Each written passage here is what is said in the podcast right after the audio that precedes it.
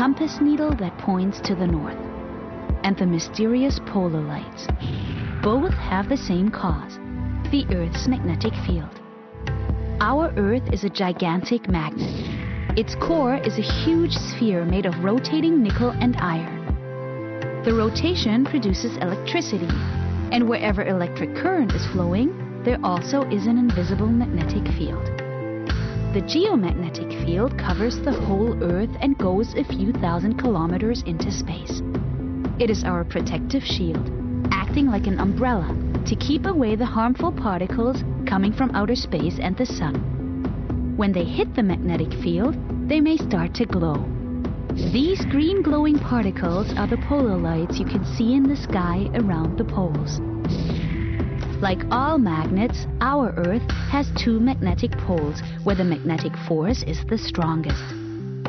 But do not confuse the magnetic poles with the geographical poles. These are the ends of the Earth's rotational axis in the north and in the south. The geographical poles are fixed, but the magnetic poles change their position over time. In fact, they move at the rate of several kilometers per year. The reason? The geomagnetic field that the Earth's rotating metal core produces is not entirely stable. But for centuries, the geomagnetic field and the magnetic compass needle have helped sailors and explorers find the right direction.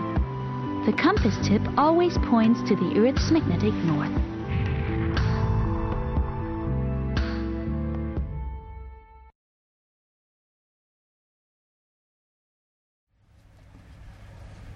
Good morning, Saints. Uh, It is July the 4th, and um, because of level 4 restrictions, we cannot be together uh, physically. But uh, even though it's not nice to not be together in the physical, we're inviting you to pull up a chair, gather with us around the fire so we can be together in the Word of God and have our fellowship in the Spirit. So grab your Bibles, your notebooks, and um, we are going to continue with our study um, regarding the functioning of the brain of the human being, and um, with a focus on how we walk in the Spirit. Uh, and so we are going to discover how we can physiologically understand ourselves and make it easier for everybody to mature and walk in the Spirit. Our anchor scripture today is going to be in Galatians, so you can all page to chapter 5, verse 16 and 17. So let us recap. The Bible talks about the new man and the old man, and the Bible very clearly speaks about the reborn or resurrected uh, person. So a believer, a true believer, is somebody who died to themselves and have been resurrected. The Bible talks in John chapter 3 about being born again. Um, and in this study, what we are doing is we're looking at what we know about the human brain, and uh, we are trying to find the link between the physiological human um, functioning of the brain and the uh, spiritual language of the Bible and the references. Because our quest is to understand how to walk in the Spirit, but also how to become of one mind in ourselves. With other words, uh, finding the balance and the equilibrium between all the parts of the uh, human brain, the faculties. We're going to refer to those parts of the human brain as faculties. And so, what we are on a quest for is to understand how we can use the information together with what we are taught in the Bible uh, in order to, in our lifetimes, hopefully mature because the goal of our faith is Messiah likeness. And so let's look uh, and recap at what we know on a very basic level about the three uh, most important faculties of the human psyche, the brain. So we are going to draw our oversimplified uh, representation of the three basic uh, elementary faculties of the functioning of the human brain. Right, so we have ID. We have ego. And we have superego. Superego, ego, and ID. And we have explained all of this in previous teachings. What we are going to do is we are going to discover how these uh, discoveries or um, theoretical constructs that we have borrowed from psychology, secular psychology for that matter, uh, we are going to discover how this will help us understand the Holy Spirit in us and how we, as a renewed creation, can live in the Spirit and walk in the Spirit. So we're in Galatians chapter 5, and first we'll read the anchor scriptures together. So Galatians chapter 5, verse 16 and 17. I say then, walk in the Spirit, and you shall not fulfill the lust of the flesh. For the flesh lusts against the Spirit, and the Spirit against the flesh, and these are contrary to one another, so that you do not do the things that you wish. Now, in the scripture reference, we see two elements identified. The first is the person of the Holy Spirit, and we know this because the word Spirit is written with a capital letter S. The second element that is identified is termed as the flesh. And what we see in this particular piece of scripture is that these two elements are opposed to one another. In fact, it says that they are contrary to one another. So you can imagine this. And then we see this last little phrase in verse 17 that says, uh, So that you do not do the things that you wish. And this phrase is actually the outcome of the fact that these two elements are contrary to one another. And it is in this particular little phrase that the key lies to unlock the mystery of this mechanism that we see explained in this piece of scripture. So let's read the anchor scripture again.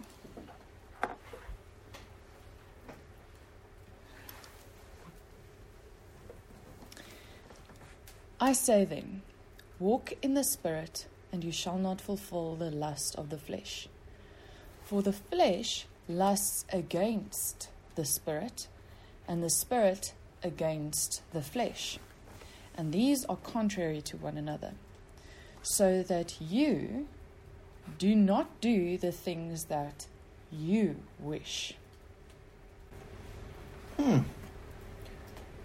Okay, so emphasize it for us. So the we have certain elements, mm-hmm. the Holy Spirit and the flesh.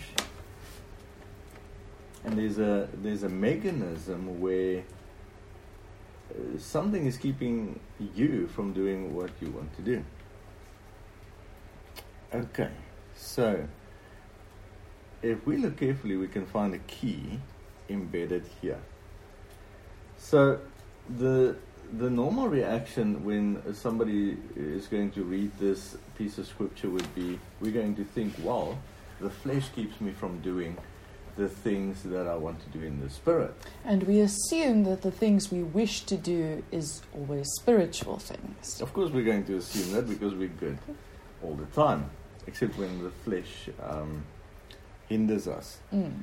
Okay, but there's actually this. The meaning of this uh, piece of scripture comes from both sides mm. if we look carefully.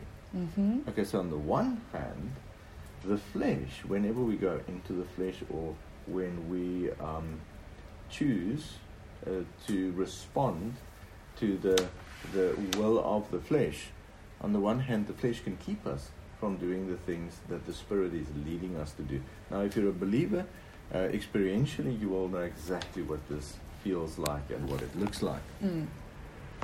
But it's not just the negative aspect that's communicated in this piece of scripture. There's actually a simultaneous positive aspect that's communicated in the same piece of scripture because the Spirit also does something. Remember, if we have died, been resurrected, then that means we have been filled with the Holy Spirit. So it's now the Holy Spirit living in us, which means that when read from the perspective of the Spirit, this piece of scripture could mean that the Holy Spirit actually prohibits the flesh from doing what it wishes to do. Okay, but this could cause um, discomfort Mm. and it could cause confusion. Because if you have two elements that are contrary to each other, the one wants to do something and the other one wants to do the opposite. If we have too much of this happening all the time, it means that you would feel conflicted. And um, now, take a moment and just check in your life experience in trying to walk this walk of faith. Um, how often have we experienced this this conflict? Um, and that's what we're going to explore uh, during this teaching. And we're going to have a look at can we understand why this conflict um, is taking place? And uh, we're going to see if we can find ways in the Word of God and in the understanding of the physiological brain, if we can understand how to minimize the conflict, because none of us enjoy this conflict. Mm. And it doesn't line up with the promises of peace covenant. Shalom. Exactly. So the goal of our faith is to become Messiah-like, and the one um, characteristic of Messiah is that he does the will of the Father and only the will of the Father. So we, in our quest to become Messiah-like, and that's what we're called to become, we want to get to a place where the flesh and the spirit is no longer working against each other. And this uh, leads us to the question that um, we are going to ask today and endeavor to answer. Is it possible for a human, whilst in the flesh, and of course you need to be reborn, resurrected, filled with the Spirit, is it possible for such a person to get to a place where the flesh is no longer resisting the Spirit and the Spirit is not resisting the flesh? But the governance of Yahweh inside of us through His Spirit is leading us to do uh, the will of the Spirit without the conflict that results with the flesh. With other words, a more uh, seamless flow of life itself. Mm. Now, you can imagine this would lead to joy, to an experience of perpetual grace, um, and more importantly, it means that love could flow through us because just Mm. if you just read a little bit ah previous verses, this uh, idea, this thought pattern, flows from the Great Commandment, where we are encouraged by the Word of God to love uh, our neighbor as ourselves, or love the others in the body as ourselves.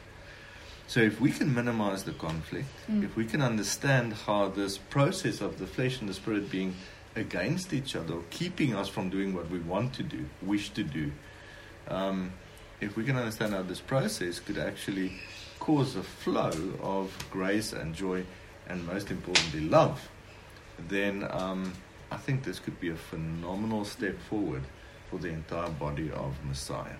Because it would mean that we would be able to do what we wish to do, and what we wish to do would be the will of the Holy Spirit. Okay, so we're going to do a word study. So before we go and have a look at the the Greek um, original uh, script, we just wanted to let you guys know that we're not all alone in the living room, and we do have some fellowship because uh, uh, luckily, and we are so blessed to have Gerard with us as well. So he's spending the week with us, and uh, while we're busy recording, he's over here doing some of his work for his research, and um, so we're very glad to have him with us. Do you want to say hello to everyone? Hello, Saints, and it's just a privilege to be with you guys, to be in the Western Cape and with the body.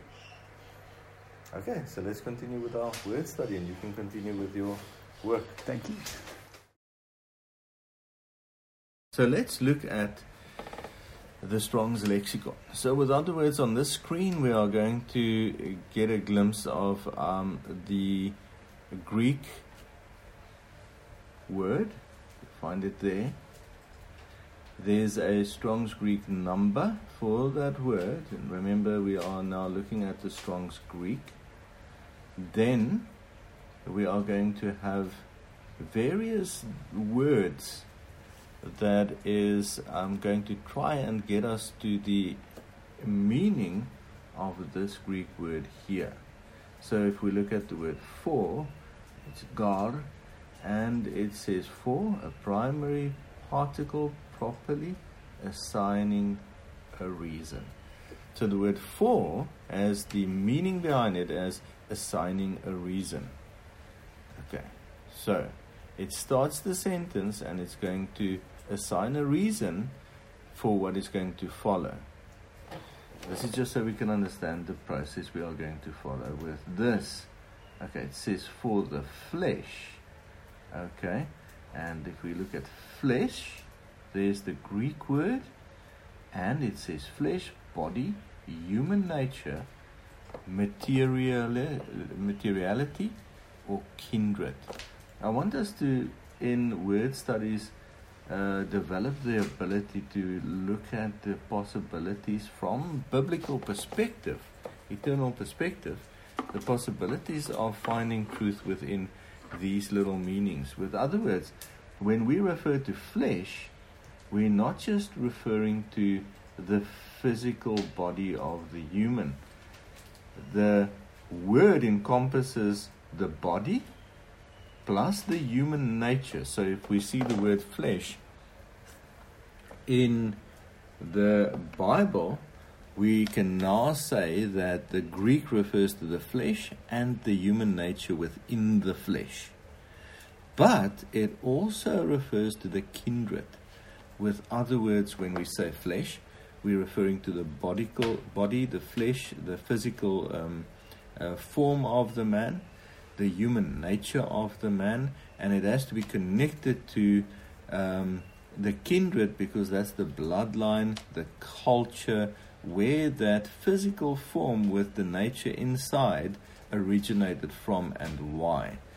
So when we speak about the flesh of man, we know that the um, Norwegian would physically, if you just call up your and, and we don't want to use stereotypes, but there's a reason why there's stereotypes because we perceive the same physical uh, um, features with uh, some perceived historical uh, attributes when we're talking about a person that comes from a ge- uh, geographical area or we are talking about a person that comes from a certain culture.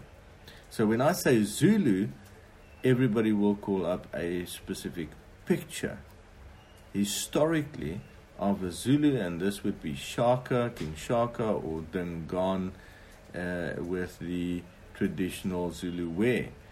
Now, however, if you did go to KwaZulu Natal today, you could encounter a, a, a Zulu male with um, uh, an office, uh, and he could be uh, an attorney, and he could be dressed in a, a suit and tie, and he could have a, a very modern demeanor. But the reality is that many of the Zulu males would still go back to their homesteads and they would still partake in traditional festivals. And many of them would thus dress in traditional wear and partake in traditional cultural events uh, like dancing or playing drums or in acting um, traditional um, uh, warfare uh, dances or styles. And therefore, uh, we have a picture that might have changed because of modernization, but the picture is something that's etched into our minds because it is historically correct. Okay, now, why am I telling you this? When we see the word flesh and it's referring to the flesh, the body, the human nature, and the kindred, we uh, can rightly refer back to a, a Norwegian man as probably blonde, most probably uh, fair, uh, fair head, with um, traditionally probably a moustache and a beard, and then we go all the way back to the Viking kind of picture. And when we arrive at the Viking kind of physical picture, we're also going to ascribe a nature that is not always true, but traditionally, according to the picture we have of them traditionally, it could be true. And uh, even stereotypically, a certain type of kindred. With other words, they come from a lineage, a bloodline. Okay, so this is to explain when we when we say the word flesh, there's actually a lot of meaning uh, encompassed in the word in Greek. And so when we see this, we're saying there's different meanings ascribed to a word, and if we get to understand language well, we can understand the different applications of that word better. And that's what we're going to do today. So we see the next word, craves, in Greek refers to covet, lust, set the heart upon, and it's made up of two root words, epi and thumos, okay, to set the heart upon or long for. Now, we all know the word craving in connection to food. And now, if you think about it, it starts as a basic impulse from some part of your psyche. So, if we refer back to our uh, chart on the elements of the human brain, um, it seems that ID would register hunger or a need for energy or a need for satisfaction, pleasure, or reward. And so a signal is sent from the file. Remember, there's two files in the ID.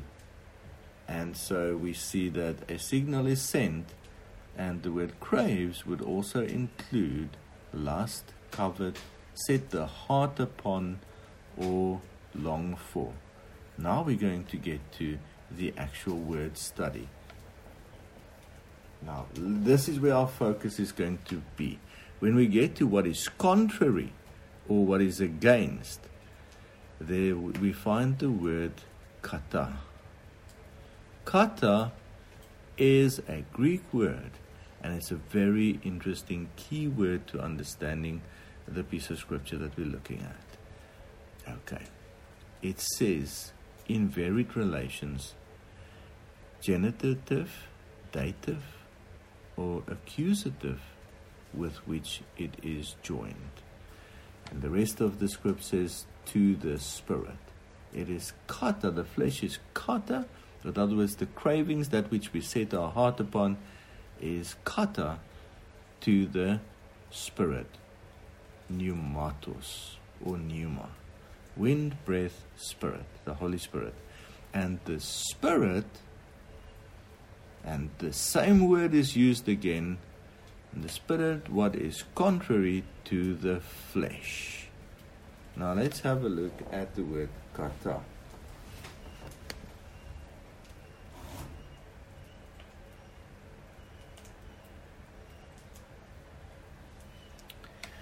Kata. Now this becomes real interesting.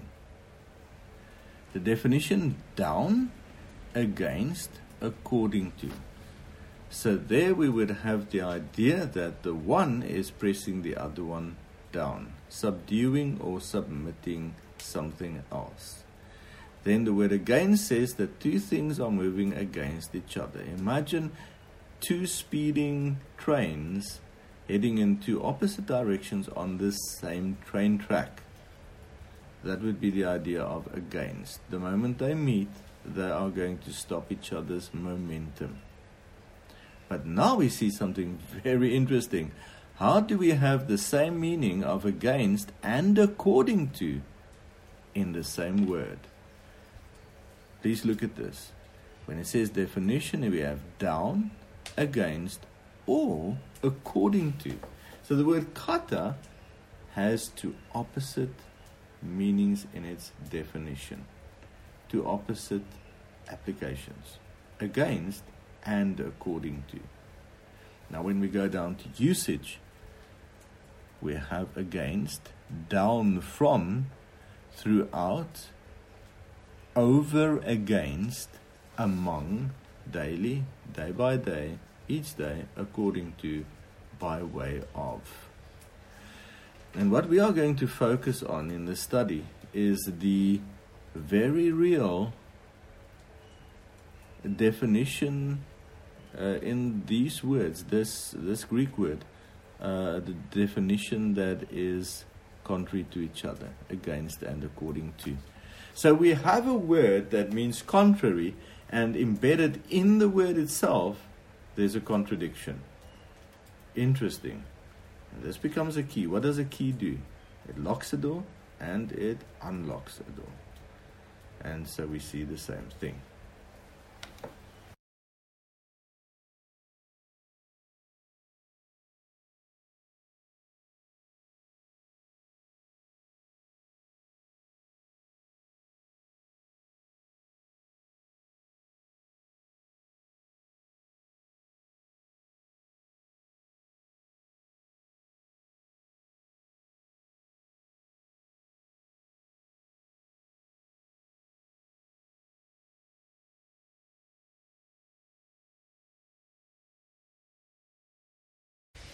So, what we're going to do next is I'm going to show you that on the Bible Hub website, you can actually find a list of scriptures where this Greek word, kata, uh, or different forms of the word, is used.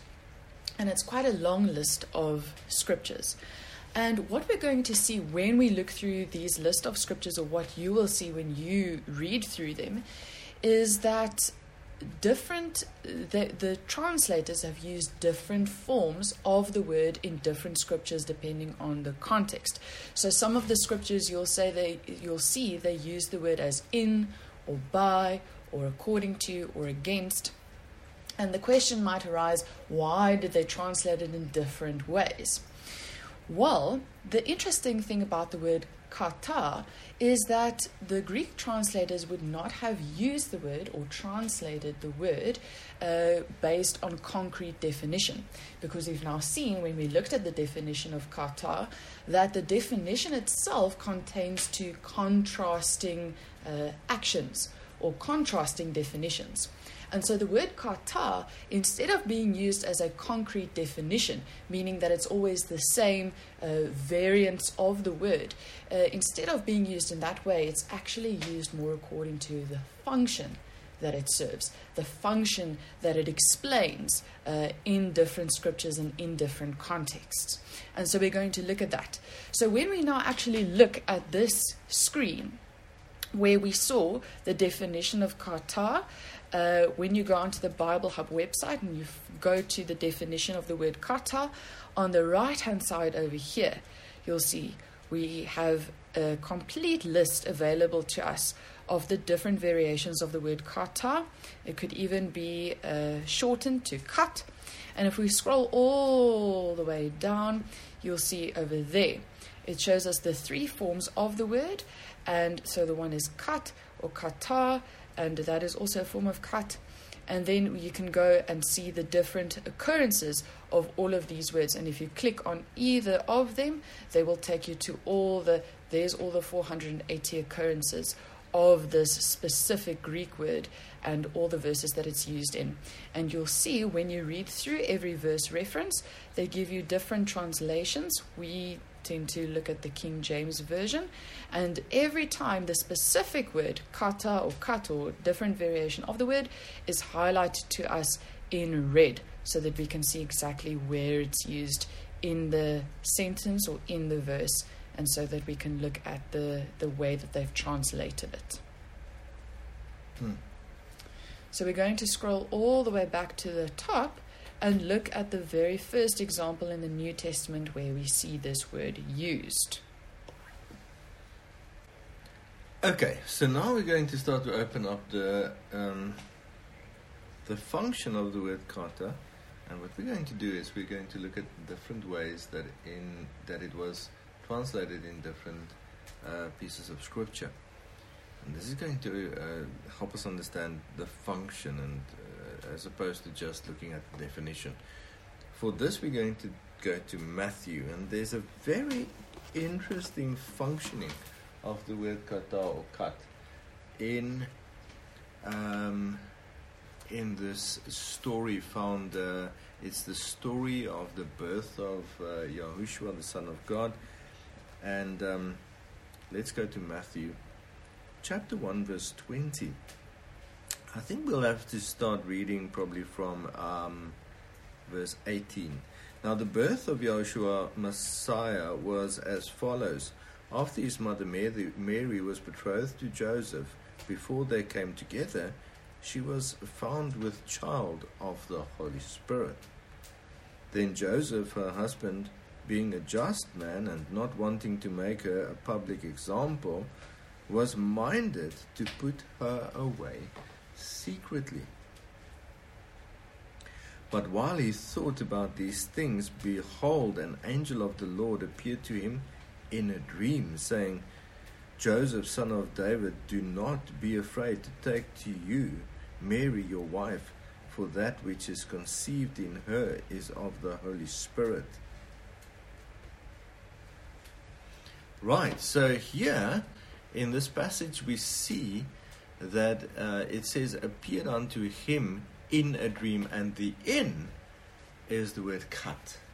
And this is what we find um, in our Angus scripture in Galatians, the word kata. And so the same root. And why is it translated in? Remember, it has the basic meaning of against or according to or uh, down towards. And so we see here that because of circumstances, okay, this guy, Joseph, who is just and, and righteous, and his intention, the intention of his heart is to do the right thing, he's faced with the reality that he is betrothed to a virgin girl. But before they could come together, she's found to be with child. Now, according to what is right, uh, right according to his uh, value system, his family, his culture, um, the right thing to do is not to marry her for obvious reasons.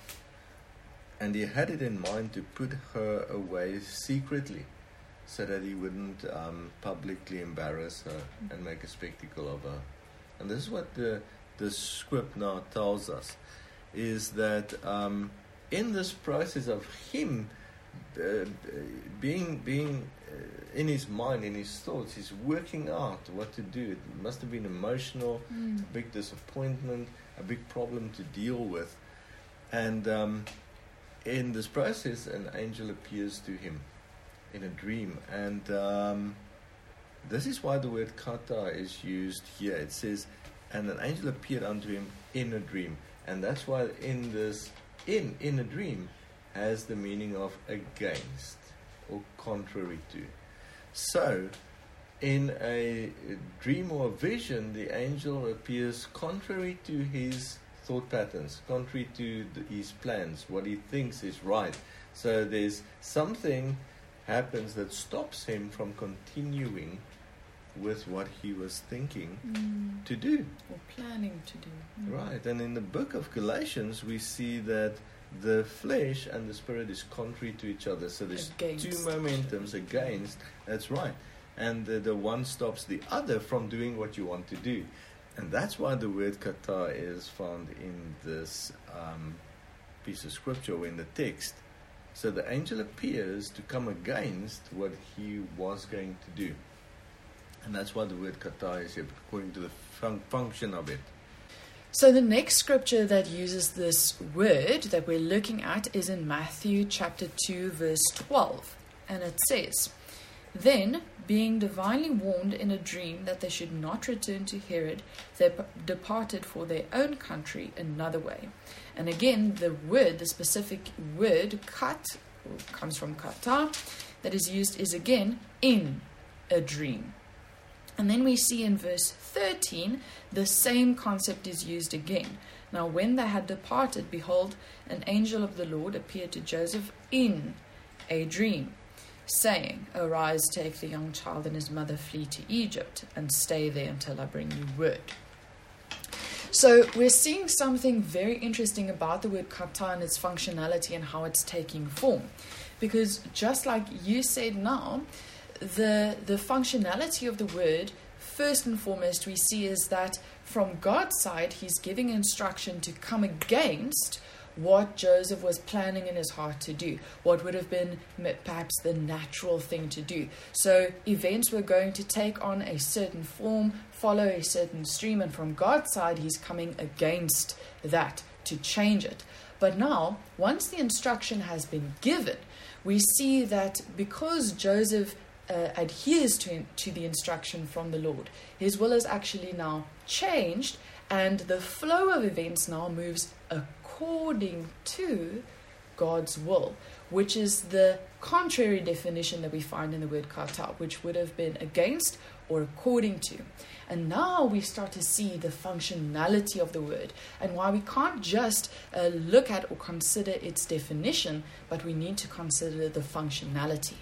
Because, first and foremost, uh, the dream the instruction that's coming from the angels or from God is coming against what Joseph would have done, but it's now to change so that he can move according to. And so we see both definitions of the word, but more the functionality of the word now coming to light. And so we can start to understand what it does. So, just as a, a non scriptural practice of this interesting dynamic or functionality of the word kata, a river could kata its banks or flow kata its banks, and this could mean that um, a river flows according to its banks. And this is when a river stays within the boundaries of the banks, and the banks uh, guides the w- flow of the water mm. in its proper way and direction and uh, volume. And so, a river flows uh, kata uh, flows kata its banks could mean according to its banks. And then when a river bursts its banks or f- overflows the banks, we could use the same word, word and say that um, a, a, river flows kata its banks. And this could mean that um, a river flows contrary to its banks and overflows. So this is how this word could function. Mm. Um, and so, depending on the uh, uh, context of what is happening, this word could have a functionality. Okay. Now, we are going to get back to the uh, uh, list of scriptures and just quickly run uh, down it again and just refer to some of the references. We are also going to look at the three different uh, translations that we're looking at and see how they translated the word differently. And then we are going to talk about um, this word and its similarity to the uh, phenomena of magnetism.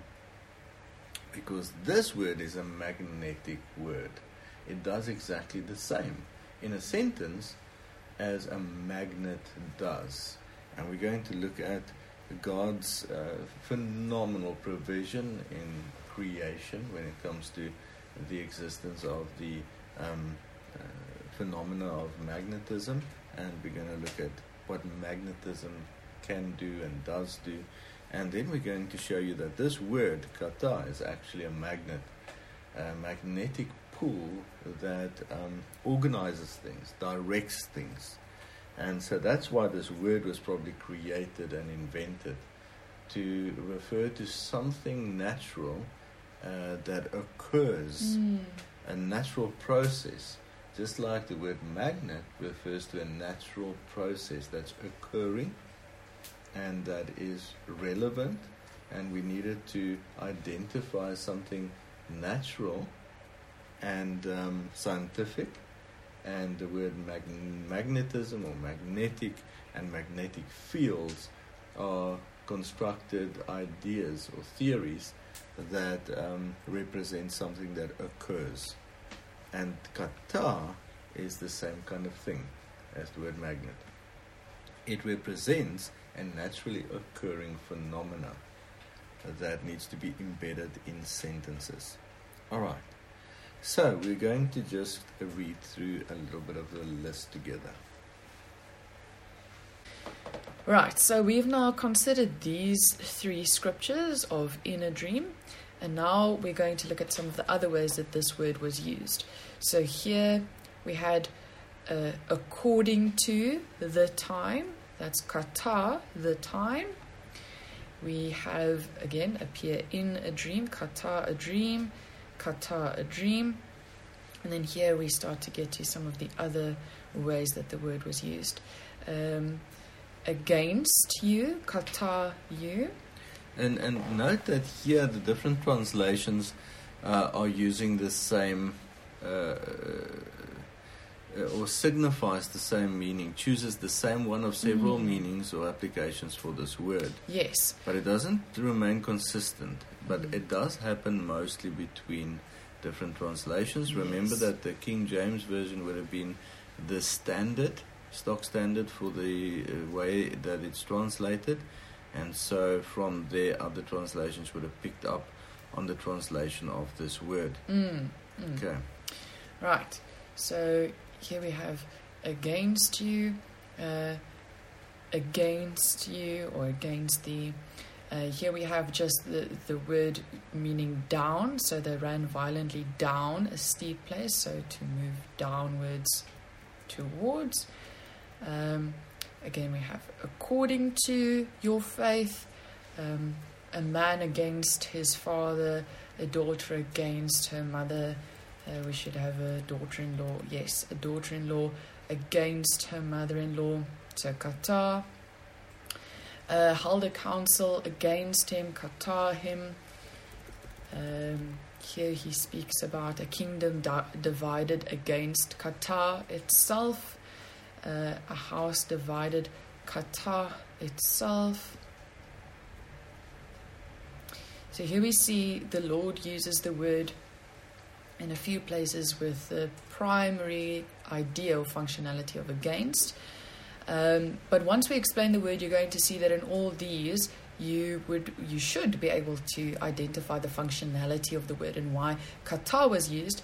Um, keep in mind that there are other translated words that just mean against or just mean according to. Uh, and it's important to note that in all these scriptures, it wasn't those specific translations that was used that has the primary and only meaning of against or primary and only definition of according to but specifically the word kata was used. And hopefully once we're done with this study you will understand why and how to identify the functionality of that word. So here we see a place apart. So this was referring to Yahushua when he secluded himself. So he went up to a mountain alone to pray by himself, and so that's the word kata. The reason they're using, uh, for instance, in Matthew 14, uh, when the Lord goes to the mountain to pray, why they're using the word kata is because it has a double meaning of positive and negative. So, on the one hand, he's drawing close to God and away from the world and people, and on the other uh, side, he's going towards uh, and and away from. So there's a two-directional move, and the word kata is perfect for that purpose. Yes. Yes. Okay. Uh, then we will see here uh, to give to every man according to his deeds. Uh, we're going to look at a similar scripture later where we will see again the functionality of the word and why specifically the word kata was used. Uh, again, here we see this is with the transfiguration on a high mountain apart or kata but themselves. So, um, okay, now we can move on and have a look at the similarities in the functioning of the word kata and magnetism. Mm. We've all heard of magnets. Magnets are what make your car run. They're what generate the electricity that lets you read a book at night and they're what let you pay for your gas with a credit card. But what exactly is a magnet? What makes some materials, like iron and neodymium, magnetic, while other materials, like copper, tin, and plastic, are not? To answer that question, we'll have to look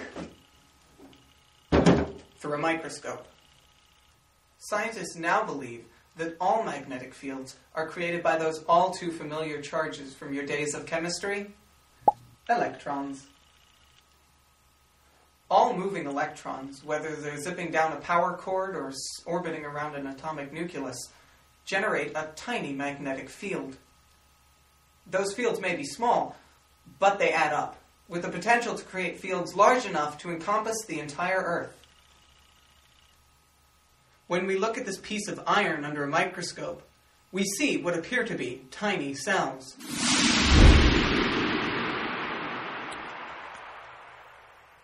These cells are called domains. In metals like iron, quantum mechanical effects cause the electrons in these domains to share the direction of their magnetic field with other electrons. As a result, each domain has an individual magnetic field. In a non magnetic material, these fields point in random directions, like toothpicks scattered on a table. The thousands of domains pointing one way cancel out thousands pointing the other. The result is a non magnetic piece of iron. When we look at this magnet, however, we see that the domains are preferentially aligned in one direction. What has happened is that as this magnet was made, its domains were twisted by an outside force, such as another magnetic field, so that most of them point in the same direction. Instead of canceling out, all these magnetic fields add up, creating a much stronger magnetic field that surrounds the entire piece of iron. And we get a magnet.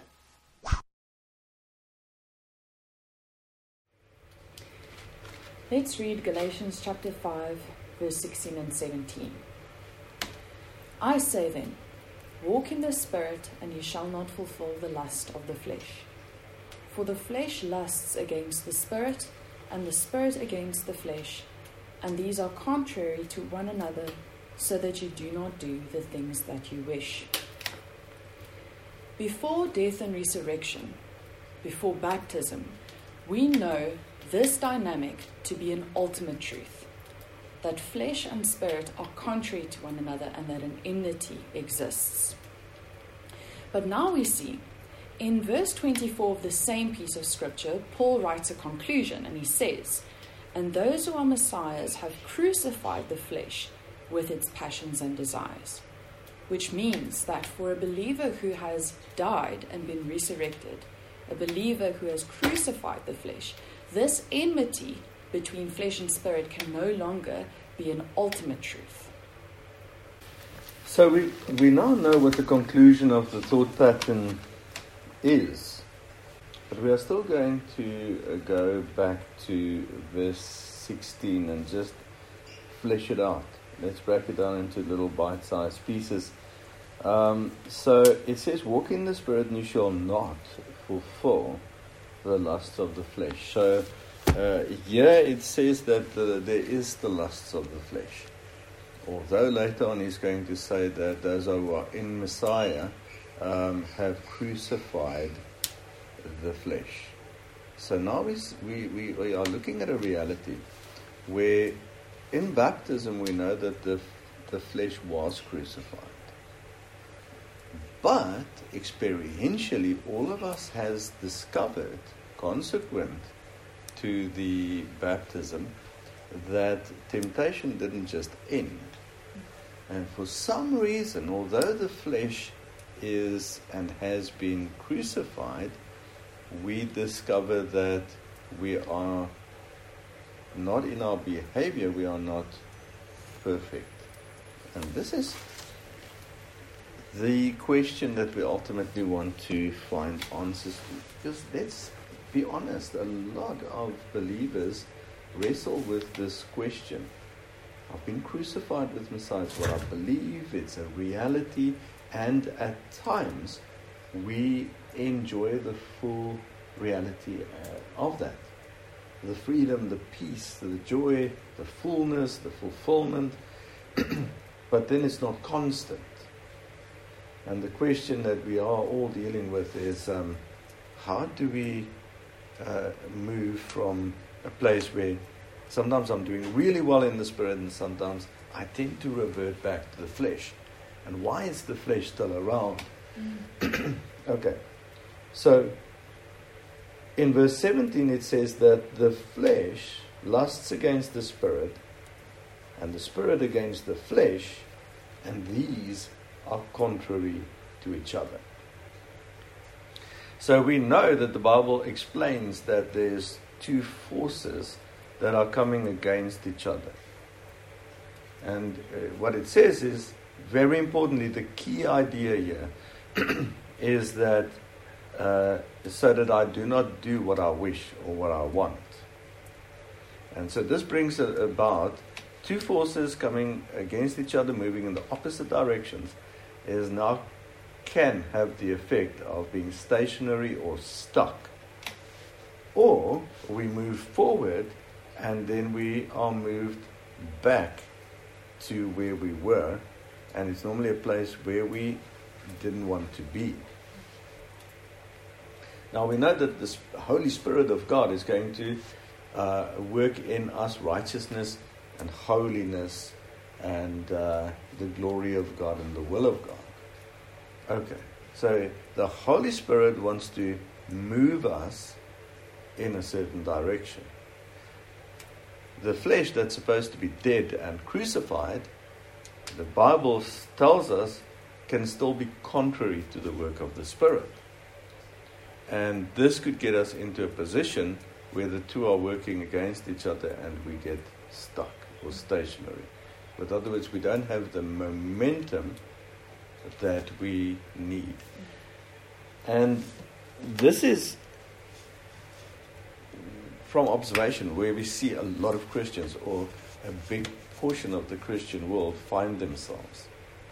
Instead of having a momentum that is steadfast and not interrupted, uninterrupted, um, we see Christianity trying to live out their faith in a stationary position or situation where they are not progressing. Now, the progressing we measure uh, according to maturing. Uh, we can measure the progressing according to the increase of the fruit of the Spirit, and it has to now be measured against the uh, prevalence of the fruit of the flesh. Now, a lot of uh, Christians, after a renewal in the Spirit, uh, think that the whole walk is about just not doing the things of the flesh anymore. Mm. And this is where this scripture comes into effect. Because a lot of times it's just the process of the Spirit keeping the flesh from doing what it wants to do. Now we can live like this and we can maintain just the basic process of not fulfilling the lust of the flesh. Okay. Now, this is better than being in a position where we are just fulfilling the lust of the flesh. So it's better than be sinful, being sinful uh, and ignorant. But it's not ideal. This is not the mm. promises. That is, this is not the inheritance mm. that we have in Messiah there's more. And so we're doing this teaching because we want to uh, learn from the Holy Spirit how to get to the more. With other words, a flow on the inside, in the inside man, where we are seamlessly able to flow within the will of Yahweh in the Spirit. And that's why he says, walk in the Spirit, live in the Spirit. So there's an ideal situation where we are not just locked into this position, stationary position of the Spirit keeping us from doing the things of the flesh. That's when we no longer uh, go out and go sin the way we used to. That's the believer that's been set free from sin, and the Spirit is now keeping him from the uh, revelries of drunkenness and um, drugs and all those things. that's just the beginning stages because now it's going to say walk in the spirit. So there's a momentum. The walking is a momentum. You're going somewhere. You're on a journey somewhere, and so that's that's where our focus is. That walking, that journey. And of course, we've defined what that walking looks like. The walking is maturing, the walking is love, the walking is holiness, the walking is knowing the Word of God, moving away from ignorance into wisdom. And uh, this is where we are right now. So, if it says, For the flesh lusts against the spirit, and the spirit against the flesh, and these are contrary to one another, so that you do not do the things that you wish. But if you are led by the spirit, you are not under the law. And then it gives us a list of the works of the flesh runs through that, and then we go to verse 22. It says, But the fruit of the Spirit is love, joy, peace, long suffering, kindness, goodness, faithfulness, gentleness, self control. Against such is no law. Verse 24 And those who are Messiahs have crucified the flesh with its passions and desires.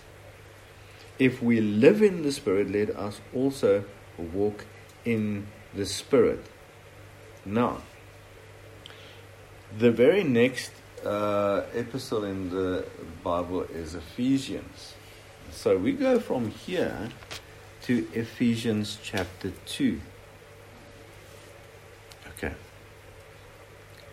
And here we're going to read in verse uh, chapter 2 verse 4 but Yahweh, who is rich in mercy, because of his great love with which he loved us, even when we were dead in trespasses, made us alive together with Messiah, and raised us up together, and made us sit together in the heavenly places in Messiah Yahushua, uh, that in the ages to come he might show the exceeding riches of his grace in his kindness towards us in Messiah Yahushua. It says in verse 10 For we are his workmanship created in Messiah for good works, which God prepared beforehand that we should walk in them. Okay. So now we are bringing in the concept that we have formulated and taught well, and that is eternity mindset. That's our positioning. Right. So we know that on the one hand, it says that we've been raised together with Messiah. And it says we are seated with Messiah, in Messiah, in heavenly places. Now, this is called eternity mindset. Yet we are still on the earth, and right here on the earth, where we are now, we could be locked in an enmity situation where the Spirit that by whom we've been sealed and lives in us is keeping us from performing or fulfilling the lusts of the flesh. Mm. But we know that legally we've been we've crucified the flesh. Yes. Okay. So there is a simultaneous process that's happening inside of us, facilitated by the powerful working of the Holy Spirit mm. to get us to flow within the work and the will of uh, Yahweh in us through His Spirit, the finished work of Messiah Yahushua, and to perform these works that were prepared for us beforehand. Okay, so how does this pertain to the to the, the our study of how the brain works? That's where we're going to go next, because if we can understand how all of this pertains to my real time, real life experience right here in the moment, then maybe we can dislodge ourselves mm. from that place of enmity, the moment where the will of the flesh is activated, we could find ourselves in a stuck situation of enmity or even being pushed backward by either uh, the working of the Holy Spirit or the working of the flesh. How can we dislodge ourselves to just see the flow of the Holy Spirit working in us and the agreement of my faculties mm-hmm. so that we can not only do the will of God, but live out our true identity in Messiah. And it's there where the study of the ID, the ego, and the superego comes in because it's all about identity. What's identity? It's who you think you are, who you believe you are, and what you believe you should have and what you need. What you believe could happen to you, should happen to you, and where you uh, believe that you are heading to, with other words, vision. This all, uh, these are all aspects of identity. Also, identity includes how we perceive ourselves in relation to the people around us mm. and the world around us. And that's why we have such a complicated process of discipleship. Yes.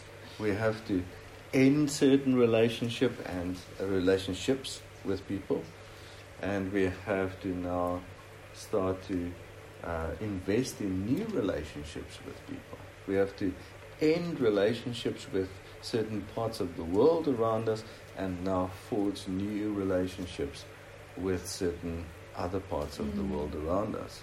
That's why this um, process of discipleship is so multi layered because it, it, it all comes back to identity. The ID, the ego, and the super ego that makes up your identity, and that's going to govern the uh, rest of the working of the rest of your brain. And that's going to make you do what you do.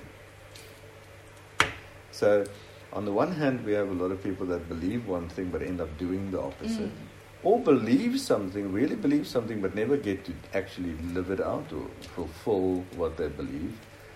Um, and there's got to be a good reason why this happens. And if we can figure out how this works, mm. then we can help you do what you believe should be done, fulfill your destiny in the Lord, and more importantly, get to live in the fullness of the covenant of peace. So, from here, we're going to show you how to flip mm. the flesh around so that it can walk in the Spirit and be led by the Spirit. So, this is what we're saying. The scripture in Galatians identifies the flesh and the spirit. And it says that these are contrary to one another. So they exist in enmity. And this enmity leads you to not do what you wish to do. So the contention is stopping you from doing what you wish to do. But now we see in verse 24 that this scripture says that this same flesh has been crucified. So the flesh that is part of the contention has been crucified. So now already we start to have this question formed why, if the flesh has been crucified, why does this contention still exist? Furthermore, in Ephesians, we've read that you have been raised with Messiah and are now seated in heavenly places in Him, which means that the eternal you, the true you, the you who you are going to be in eternity is seated in him in heavenly places, far above all the things of this world. So now the flesh has been crucified. You have been seated in Messiah, in Him, in heavenly places, far above all the things of the world. And so now we ask the question why, if all of this is true, does this contention, this enmity, why does this still exist? Now, part of this answer lies in the fact that our primal brain has what we are going to call a survival manual.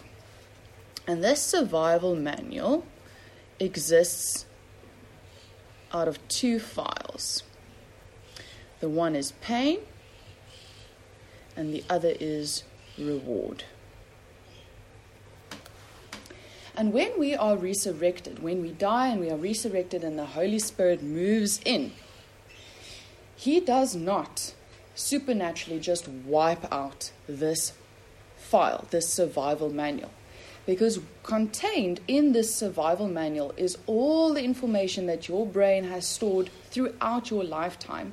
And the information stored is the kind of triggers that would tell you to eat when you are hungry to sleep when you are tired.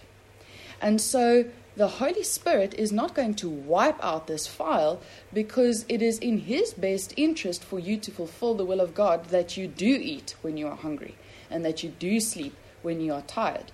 Because when all of this is functioning properly, then you can be used to fulfill the will of God. Remember, He didn't just come to rewire us and to remake us, He came to redeem us. And so there is still information stored in these two files that are going to work to his benefit. Okay, so let's remember that uh, we are working with our understanding of how the brain functions physiologically, and we are trying to combine it with the information that the Word gives us regarding the renewed man and the an indwelling of the Holy Spirit so that we can see how does what the Word says uh, relate to what we know physiologically is the state of man while he's alive. And um, can we gain anything from this understanding to help us see how this can become true for us? With other words, how can what the Word says is true become completely true for us? And this is what we've got to remember. So we have the primal brain, and that used to be ID. We know that as ID from the uh, theoretical construct that we borrowed from Freudian thinking. Then we have the ego. That is a faculty of the brain. And we have superego superego has a function as a faculty of the brain, just so that we can go back to the basic functionings of these things. Now,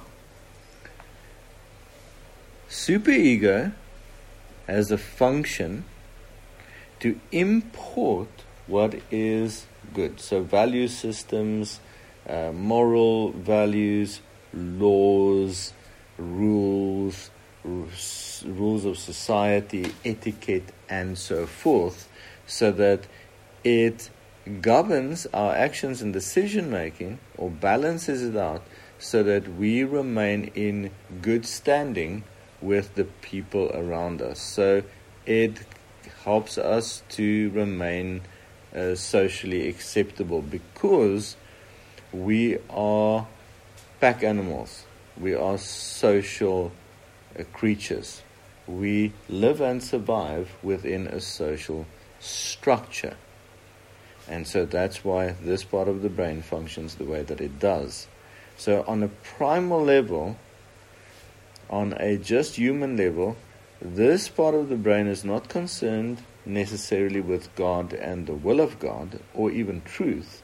It's concerned with how do we govern our behavior so that we protect and uh, uh, and and build relationships with others, so that we can fit into society. Because within society, we are going to be, be better aligned to survive. Right. So that's what super ego is supposed to do. ID is primal. It has a programming of reward and pain, and it's going to work on a basis of what do I need, what's best for me, what will fulfill me the most, what will make me happiest, most comfortable, more secure. So, uh, this part of the brain is going to um, steer us through life in a way that we are most safe and most, most secure and most fulfilled. And ego is going to function in a way that is going to firstly balance out the working of superego and uh, my own self interest with my self interest should not overbalance too much so that I get um, ostracized from the society that I need to live in. And so ego is going to balance that out. So ego is going to process the outside world and image the responses of the world around me with my idea of what should happen from the inside, both from ID and from superego. Right, that's on a base level. But now the word says that the flesh has been crucified for those who are in Messiah, and that we are now seated in heavenly places in eternity in Messiah. It also says that we have the mind of Messiah. We looked at that before. Now, how do we now find the reality of that in our daily living so that we can understand what to do? So, this file of pain and reward is still going to work in on a very basic level to our basic subconscious mind all the time and what we want is we want to, we want basically from this file physiologically what is going to make us most happy, most comfortable, and most secure. But the Holy Spirit, according to the previous teachings, we believe that this ID part of the brain is what is renewed. The selfish, dark, self obsessed you have been crucified, taken out of your physiological brain, and the light, the truth, the Holy Spirit, this person of God, has now moved in there. But He doesn't just go and start to override everything, He starts to guide and to um, uh, align everything. And it's the alignment that we are focusing on. So He guides us from here He's going to live in our entire being, our entire mind. But from this, the headquarters, the HQ in your brain, is going to start to um, motivate you because the motivations, the signals for motivation comes from here. Is going to motivate the individual to start to seek out knowledge of God, the Word, truth, and so you'll receive teachings and hopefully also read what is written in the Word. But you see, this part of the brain is now going to need to educate itself as far as what's right with God. Because it needs to fill up with the relevant information to make sure that you are now in your relationship good with God. And that process is what most Christians engage in. So you have a bunch of information there. you have the driving force of the Holy Spirit wanting to motivate us, incorporating the two files, motivate us to fulfill our value system that is stored in the superego part of the brain. Okay. Yeah, the ego part of the brain contains the actual ID as it has developed over time. So, in actuality, you eh, seated in heavenly places is now the reality that is living in here. The information that is there forms the two parts of the puzzle that is going to slowly but surely replace what is in the pain and reward file. But this is a slow process, and that is why discipling is needed. And ID has to continuously negotiate a way for you to not self destruct or self harm in the process of getting to understand how all of this works. So you cannot just um, convince Uh, ego to all of a sudden do everything that you've imported into superego. It is a slow process and there's got to be a flow. And that is why the Bible says walk in the Spirit. Okay. Now, the process that we are saying should happen from the scripture is that a flow has to develop between the knowledge of the word, so that is where the renewing of the mind is going to take place. As we see the result that if we do what the word says, we see the result that we have fellowship with Yahweh, God. With the Son Yahushua, we increase in the knowledge of Yahushua, we have fellowship with the Holy Spirit. This gets stored in the reward file. And for the believer, this becomes the biggest reward of all rewards. It starts replacing all other reward. The pain file also gets reprogrammed because what used to be dangerous and, and, and painful is balanced out by the reward that we're going to receive if we do what is written in the Word of God. The problem with most Christians is that what is stored in the super ego as the value system is not usually based on the truth of what is written in the Word of God.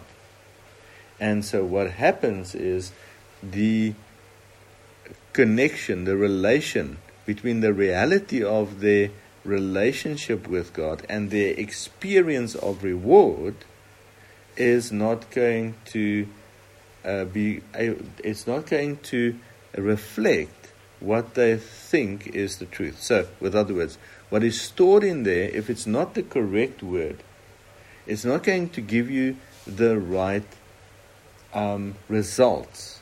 And so, if there's a disconnect from God and not a connect from God, because you're not actually doing what the word says, then the reward file is not going to be filled up enough so that ego is convinced to actually register that this is good and this is right. And this means that the flesh still is activated from these files to do what is best for you because you still have to survive. And so most believers are stuck in a position where the flesh and the spirit is keeping each other in a stuck position. So we started this study by looking at the word kata. And kata is interesting because, as its definition, it has two seemingly opposing words, which is against and according to. And we looked at the fact that kata, more than just a word with a definition, is actually a word that contains and has embedded in it a functionality. And for us to better understand this functionality, we decided to do it visually. And so here's a clip about how magnets work.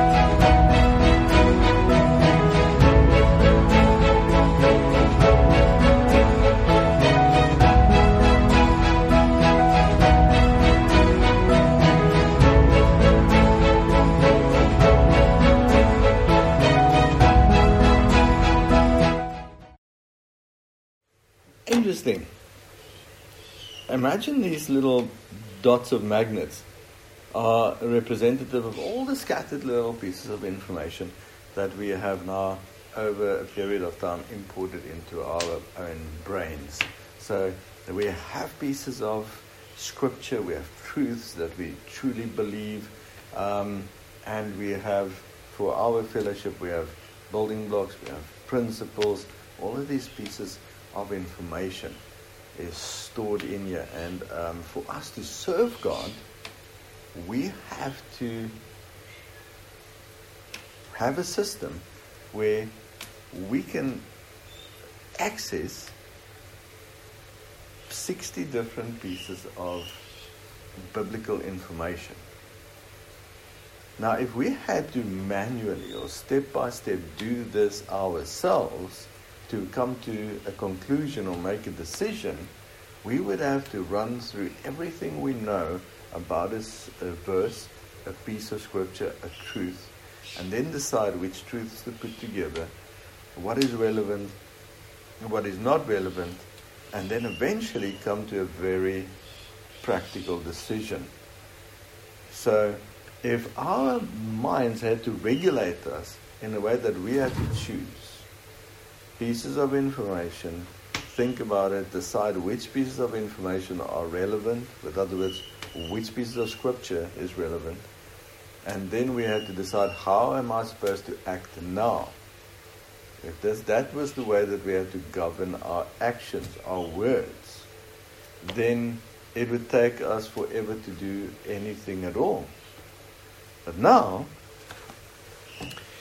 this word kata gives us an insight into when the Spirit comes and meets with the working of the brain, the physiological man, that which is represented here by flesh. It says the flesh and the spirit, contrary to each other, comes against each other, but then it later it says, so the solution to this clash in uh, the flesh and the spirit is that we should walk in the spirit. Be led by the Spirit. And be led by the Spirit. So now, the Bible gives us a solution and we look at it and we go like, my intention is, my choice is, I want to walk in the Spirit. But now on the other hand, my, my, my, my flesh, my brain, wants to follow some logical process on how to come to a decision. And the moment we start to look at, I've got to make a decision on uh, maybe changing a career or a job decision or something like that, or how am I going to deal with a family member that wants me to go to a wedding that is against my value system uh, because of the religious aspect of it. And so, or they want us, me to go do Christmas, that's a pagan festival. Um, I have to now come to some decision. And this means that the files in my primal brain is going to try and work it out according to reward, pain, danger, security. Superego is trying to, going to try and use a million bits of information, what it has learned over a lifetime regarding relationships, security within relationships. How do I not upset my mother? How do I not upset my grandmother? How do I not upset my church people? And so it feels like we're doing this uh, juggling act with two million balls, uh, juggling it in the air, and that's what's happening on the inside because we have all these pieces of information. Now, in that uh, video clip, we have all those little dots of magnets.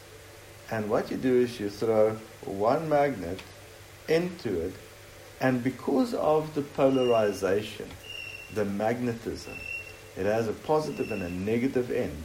It is going to pull and push this is where the word kata comes into our understanding of this very uh, complicated and mysterious scripture.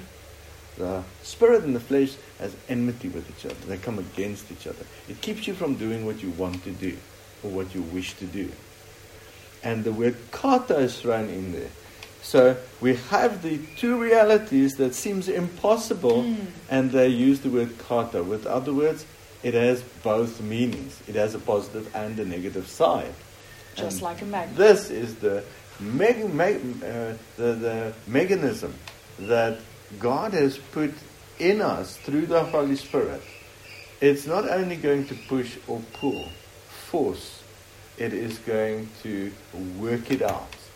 It's going to use positives and negatives within its working to not only stop the flesh, but to flip the flesh around because we want to do the will of God because we believe the will of God is the best scenario. The will of God is always the best answer. Whatever lines up with the Word of God is going to cause the least conflict mm. within the resurrected believer. Why? Because I'm seated in heavenly places. I have the mind of Messiah. If I have to now try and work out something that we have to deal with in the flesh and it contradicts who I am in the spirit, it's going to cause conflict. Mm. The conflict is going to cause me fear and anxiety. Mm. But on the other hand, I'm also still in the flesh. And I have all these megabytes of information that is telling me in the flesh, I shouldn't upset my family members, my boss at work, my wife, my kids, my husband. And so, in this process where a lot of mag- magnets can be aligned in the in opposite flows, the Holy Spirit inside of you are going to come and kata mm-hmm. the whole situation and cause a flow. Switch things around, flip things right side up, and sort out all these million uh, megabytes of information for you. And that's why when we have to make a decision, when we, ha- when we feel conflict, we turn to the Holy Spirit. And so, practically for us, the process that we engage cognitively in. A lot, remember, a lot of these processes are going to happen. If it happens in the ID, the primal part of the brain, it is not cognitive. Mm. It is almost subconscious.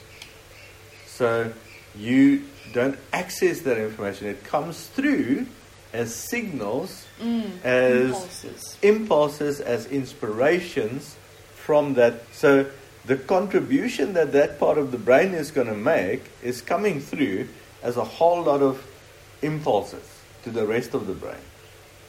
Around the ego part of the brain, where all the vents are, they've now got to uh, sort out all the impulses that's coming from the primal brain so that they can take what's coming from the super ego and see if they can match it up.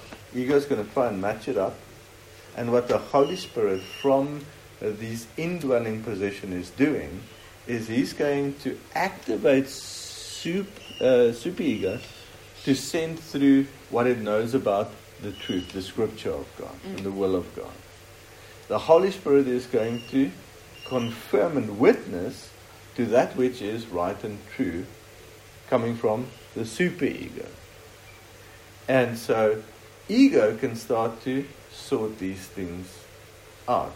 So the Holy Spirit is going to cause a magnetic flow. Mm. Remember we explained that magnetism happens with other words there's a strong electrical current that's going to flow that's going to exert a pushing and a pulling power, right? A strong power that is the opposite of being stationary. Mm. That is going to be worked with by the Holy Spirit on the inside so that we can come to a godly solution or response. Okay. Now, the Holy Spirit in us is there if you are in Messiah and you've been resurrected. He's mm. living inside of you. Mm. Through a process of renewing the mind, we are trying to f- reprogram the brain with the true information of the Word of God. And in between these two processes, in the ego, there's you sitting there going like, I'm still here. Although the flesh has been crucified, you're still in there. Mm. Now, how do you, because it stops you, it says the flesh and the spirit is enmity with each other, and it stops you from doing what you wish. Now, the you in you, how do you become part of this magnetic pulling and pushing, the magnetic field or flow, to allow just a smooth, seamless flow of the will of the Holy Spirit? Because then it means there's not going to be all these confused emotions and conflicts, pain or anxiety mm-hmm. or discomfort that happens in you. So we get involved in this process mm. on a very specific basis. On the one hand, if you're spending time with you, you are reinforcing your will and your thoughts on the inside. So as you are busy um, programming parts of your brain with the Word of God and the will of God. This is a manual process. You have to do it bit by bit. You have to work on it. You have to fit the little bricks in the wall yourself, one brick at a time. Doesn't happen automatically. Even for the reborn mm. person, mm. the resurrected person. Now, if you, on the inside, are spending, giving yourself the freedom to spend time just thinking about your thoughts, your will, your fears, your anxieties, and you keep focusing or having conversations on the inside with yourself, then you are busy simultaneously reprogramming your own thoughts, your own value systems, your own needs, your own lusts, your own fears continuously into your system. So instead of undoing what is not the Word of God, we are now importing a little bit of the Word of God and a little bit of ourselves. The Word of God, a little bit of ourselves. And this is going to cause a break in that magnetic flow that the Holy Spirit wants to establish inside of us. And that's when you get to this position where the flesh and the spirit keeps having enmity with each other. The way normally we're going to find that out is we do something sporadic in ignorance or foolishness, and then the body that rep- represents the person of Messiah on earth comes and says, What you did is not aligning with who we are. And so, just like on the inside, we can have a clash between the Holy Spirit and the flesh, on the outside, the body and the fleshly actions are going to clash and have enmity with each other. Now, the body has this purpose of now flipping you around to flow with the Spirit. And if we don't allow the body to flip us around to flow with the Spirit, and we want to continue to do what's best for me, or what I wanted to do, or what is going to satisfy me now, then you remain in a deadlock with the body. And that's why we see a lot of people keep repenting, repenting, repenting, but they keep getting back to a place of deadlock because of those times when we are spending time with myself, mm. reprogramming my own voice and my own will and my own fears and my own thoughts into the place where the Word of God is supposed to be programmed. Right. So, kata has to be important, uh, imported as a concept into our thinking. So when I look at a problem, a, a situation, I go like, "This is a problem." Immediately, I should go, "It's a problem and an opportunity." Kata. The moment I go like, um, I'm faced with a situation where I'm going to have to deny myself, I go like kata, I'm faced with a situation where I have to deny myself and choose the will of God. So we have to seek that to mm. pull momentum in everything that comes our way. Everything. I'm working too hard in the opportunities that God has given me for provision. Does it make sense? And then we uh, have, there's so many applications for this word kata. Mm.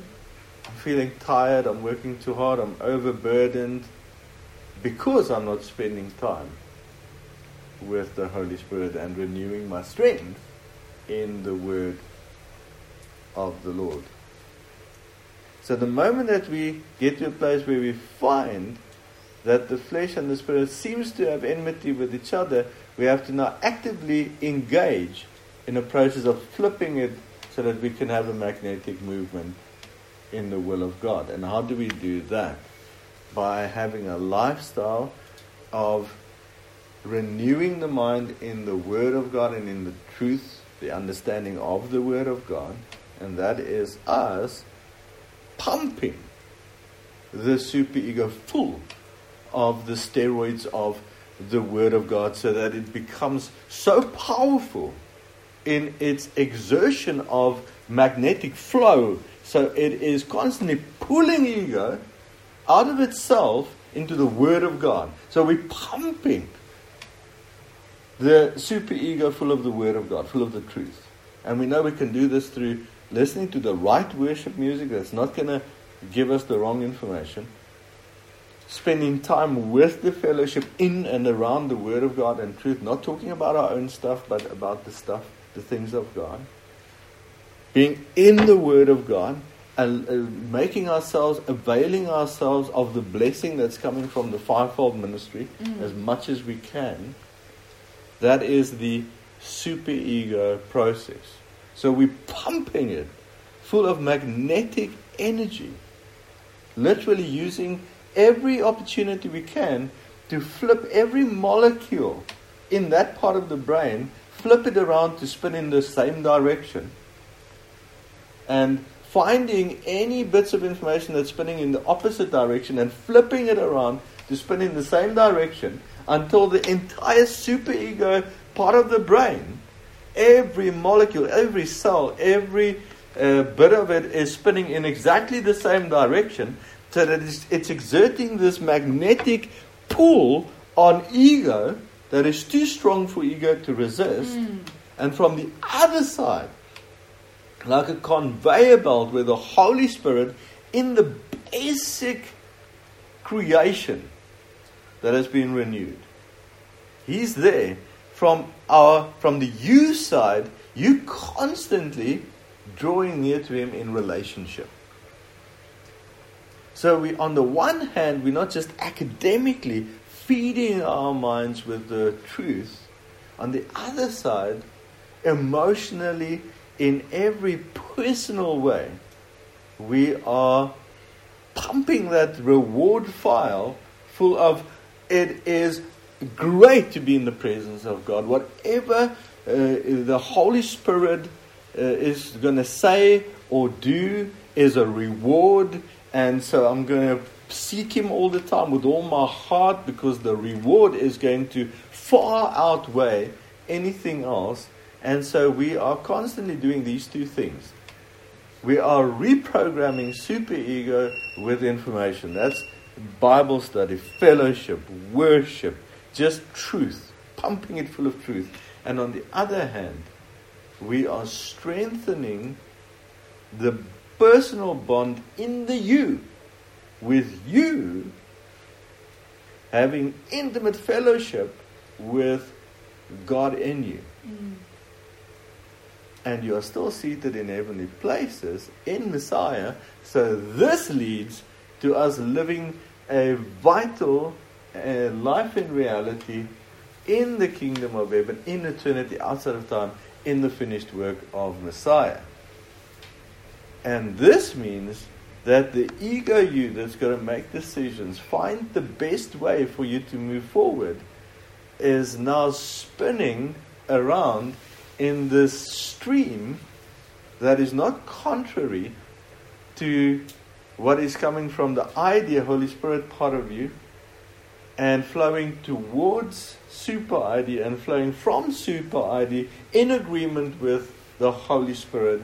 And so the ego Q is no longer stuck or rusty or moving.